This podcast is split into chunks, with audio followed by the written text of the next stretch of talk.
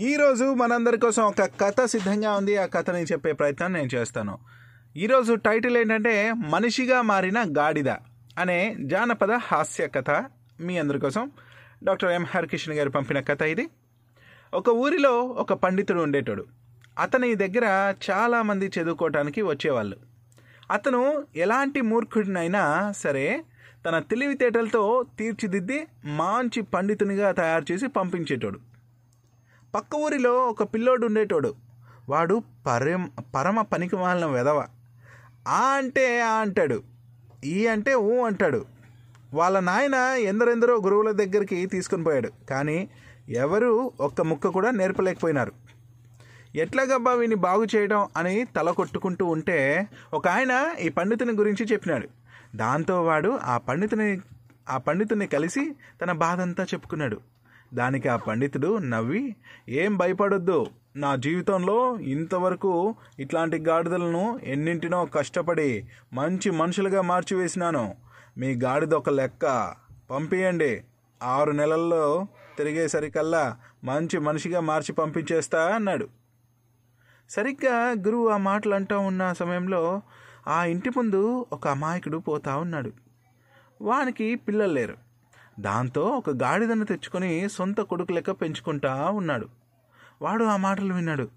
వాడు చాలా చాలా అమాయకుడు కదా దాంతో ఓహో గురువుగారు ఎట్లాంటి గాడిదనైనా సరే ఆరు నెలల్లో తిరిగేసరికల్లా మంచి మనిషిగా మార్చేస్తాడన్నమాట అనుకుని ఊరుకుంటా ఇంటికి పోయినాడు. పెండ్లాంతో ఏమే ఏమే? ఇంతవరకు మనకు తెలియదు కానీ మన ఊరి చివరినున్న పండితుడు అట్లాంటి ఇట్లాంటి మామూలు మనిషి కాదే. గాడిదల్ని కూడా మనుషులుగా చేసేంత శక్తి ఆయనకున్నదంట అన్నాడు. ఆమె మొగుని కన్నా పెద్ద అమాయకురాలు పాపం. దాంతో ఆశ్చర్యపోయి అలాగా? సరే మనకు ఎట్లాగో పిల్లలు లేరు కదా. ఆయన కాళ్ళ మీద పడి మనము పెంచుకుంటూ ఉన్న గాడిదనే మనిషిగా మార్చుకుందాం. సరేనా? అనింది. దానికి ఆ అమాయకుడు సరే అన్నాడు. ఇద్దరూ కలిసి గాడిదను తోలుకుని పండితుని దగ్గరికి పోయినారు.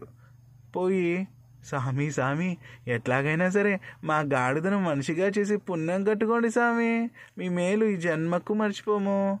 పిల్లలు లేని మాకు ఈ ఒక్క సాయం చేయండి సామి అంటూ ఆయన కాలు పట్టుకున్నారు. పండితునికి పాపం ఏం అర్థం కాలేదు. ఏందిరా ఇది? లేయండి. నేనేంది? గాడిదను మనిషిగా చే మార్చడం ఏంది అది ఎవరికి సాధ్యం కాని పని అని అన్నాడు. స్వామి స్వామి స్వామి అంత మాట అనకండి స్వామి. మనిషి మనిషికి మాట మారిస్తే ఎట్లా స్వామి? పొద్దునే మీరే కదా. పక్కూరు ఆయనతో మాట్లాడిందంతా నేను విన్నాను. మేము ఈయనే సావనైనా సస్తాం కానీ మీ కాళ్ళు మాత్రం వదలం. మీరు ఏం చేస్తారో తెలీదు. మా గాడిదను మాత్రం మనిషిగా మార్చాల్సిందే స్వామి అని అన్నారు. పండితునికి పొద్దున తాను పక్కూరు ఆయనతో మాట్లాడిందంతా గుర్తుకొచ్చింది. ఓహో మాట వరుసకు గాడిదంటే నిజంగానే గాడిద అనుకున్న వాళ్ళ అమాయకత్వానికి జాలు వేసింది ఆ గురువుకి. ఎట్లాగైనా సరే వాళ్ళ నుంచి తప్పించుకోవాలని ఒరేయ్ గాడిదను మనిషిగా మార్చడం అంటే మాటలు కాదురా. లక్షలతో పని నెలకు యాభై వేల చొప్పున ఆరు నెలలు ఖర్చు పెట్టాలి అన్నాడు. దానికి ఆ అమాయకుడు ఏమాత్రం వెనుకడుగు వేయకుండా ఎంతైనా సరే నేను సిద్ధం స్వామి. నా ఇల్లు పొలము అన్నీ అమ్మైనా సరే కావాల్సినంత డబ్బు తెచ్చిస్తా. ఈ గాడిదను మాత్రం మనిషిగా మార్చండి చాలు అని అన్నాడు. పట్టుకున్న కాళ్ళు వదలకుండా. ఇక ఆ పండితునికి ఏం చేయాలనో తోచలేదు. సరే ఆ గాడిదను ఆశ్రమంలో ఒక మూలకు కట్టేసి వెళ్ళండి అన్నాడు. వాళ్ళు సంబరంగా ఆ గాడిదను ఆశ్రమంలో ఓ మూలకు కట్టేసి వెళ్ళిపోయినారు. పండితుడు దానిని ఎవరికీ తెలియకుండా రాత్రికి రాత్రి పక్క ఊర్లోని తన స్నేహితుని దగ్గరకు పంపి దాచిపెట్టినాడు. ఇక ఆ అమాయకుడు నెలకోసారి రావడం ఆడ ఈడ అప్పు చేసి జమ చేసిన డబ్బునంతా పండితుని చేతిలో పెట్టడం చేసేవాడు. గాడిద పూజలో ఉంది మనిషిగా మారుతూ ఉంది ఇప్పుడు ఎవరు చూడకూడదు ఆరు నెలలు పూర్తి కానీ ఒకేసారి చూద్దు కానీ అని పండితుడు డబ్బు తీసుకొని పంపించేవాడు. అలా ఒక్కో నెల దాటుతూ ఉండగా దాటుతూ దాటుతూ ఉండగా నెమ్మదిగా ఆరు నెలలు పూర్తయినాయి. వెంటనే ఆ అమాయకుడు పరిగెత్తుకుంటా వచ్చి స్వామి స్వామి ఆరు నెలలు పూర్తయినాయి. నా కొడుకు ఎక్కడా? అని అడిగినాడు సంబరంగా. దానికి ఆ పండితుడు ఒరేయ్ నువ్వు ఇచ్చిన గాడిద వయసులో చాలా పెద్దది కదా దాంతో నీ కొడుకు కూడా ఒక్కసారి పెద్దోడయ్యి పక్కూరికి గ్రామాధికారి అయిపోయినాడు అని చెప్పినాడు. దానికి అమాయకుడు చాలా సంబరపడిపోయి అలాగా స్వామి మరి నా కొడుకు నన్ను గుర్తుపడతాడా? అని అడిగినాడు. దానికి ఆ పండితుడు చిరునవ్వు నవ్వి గుర్తుపట్టచ్చు. పట్టకపోవచ్చు. ఎందుకైనా మంచిది. నీ గాడిదకి ఎప్పుడూ పెట్టే పచ్చగడ్డి కొంచెం నీ వెంబడి తీసుకొని పో. నిన్ను గర్ నిన్ను గుర్తుపట్టకపోతే దాన్ని చూపించు. గుర్తుపడతాడు అని చెప్పి పంపించినాడు. ఆ ఇంకా అమాయకుడు చాలా సంబరంగా పక్క ఊరికి పోయినాడు. ఆ సమయంలో ఆ గ్రామాధికారి రచ్చబండ మీద కూర్చొని కుర్చీలో కూర్చొని కాలు మీద కాలు ఏదో గొడవకు సంబంధించి తీర్పు చెబుతా ఉన్నాడు. ఆహా నా కొడుకు ఎంత పెద్ద హోదాలో ఉన్నాడు? అని మురిసిపోతా అతన్ని గుడ్లప్పకిచ్చి చూస్తా ఉన్నాడు ఈ అమాయకుడు. ఆ గ్రామాధికారి ఎవరబ్బా ఈ కొత్త ఆయన? నా వంక అట్లా నోరళ్ళు పెట్టుకొని చూస్తా ఉన్నాడు అనుకుని మాటి మాటికి వాడిని చూడసాగినాడు ఆ అమాయకుడు ఈయనే మా అబ్బాయి. ఇన్నిసార్లు నన్ను చూస్తా ఉన్నాడు కానీ కొంచెం కూడా పలకరీయడం లేదు. కొంపదీసి మర్చిపోయినాడేమో.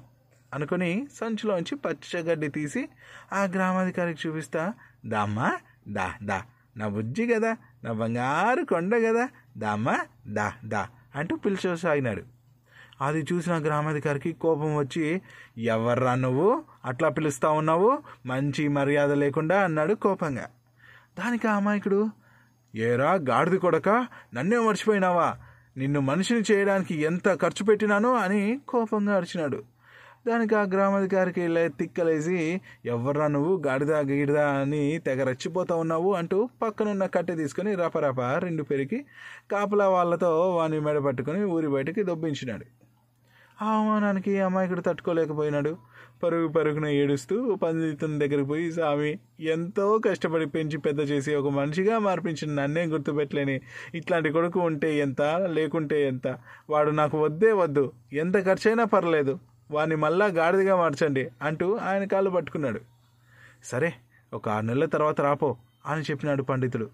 ఆరు నెలలు పూర్తి అయ్యాయి. అలా పూర్తి అవ్వగానే వాని గాడిదను వానికి తెచ్చి అప్పగించినాడు పండితుడు.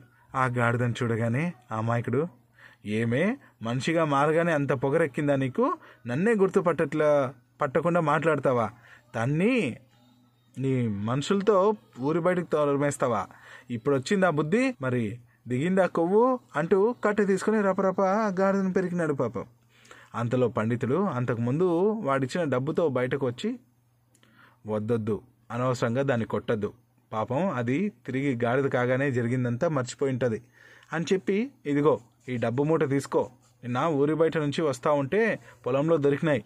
నీవు దీన్ని మంచిగా మార్చడం కోసం బాగా అప్పు చేసినట్టున్నావు. దీంతో అవన్నీ తీర్చుకోపో అంటూ వాడిచ్చిన డబ్బు వాని చేతిలోనే పెట్టాడు ఆ మంచి పండితుడు. వాడు ఆ మూటను తీసుకొని పోయి ఇంకా వంగి దండం పెట్టి ఇంకా గాడిదను పట్టుకుంటూ రారా బుజ్జి దా పోదాం పదా. ఇక నుంచి అయినా బుద్ధిగా ఉందాం అంటూ ఆ గాడిదను తోలుకొని ఇంటికి సంబరంగా పోయినాడు. కథ నచ్చిందని అనుకుంటున్నాను. Thank you bye bye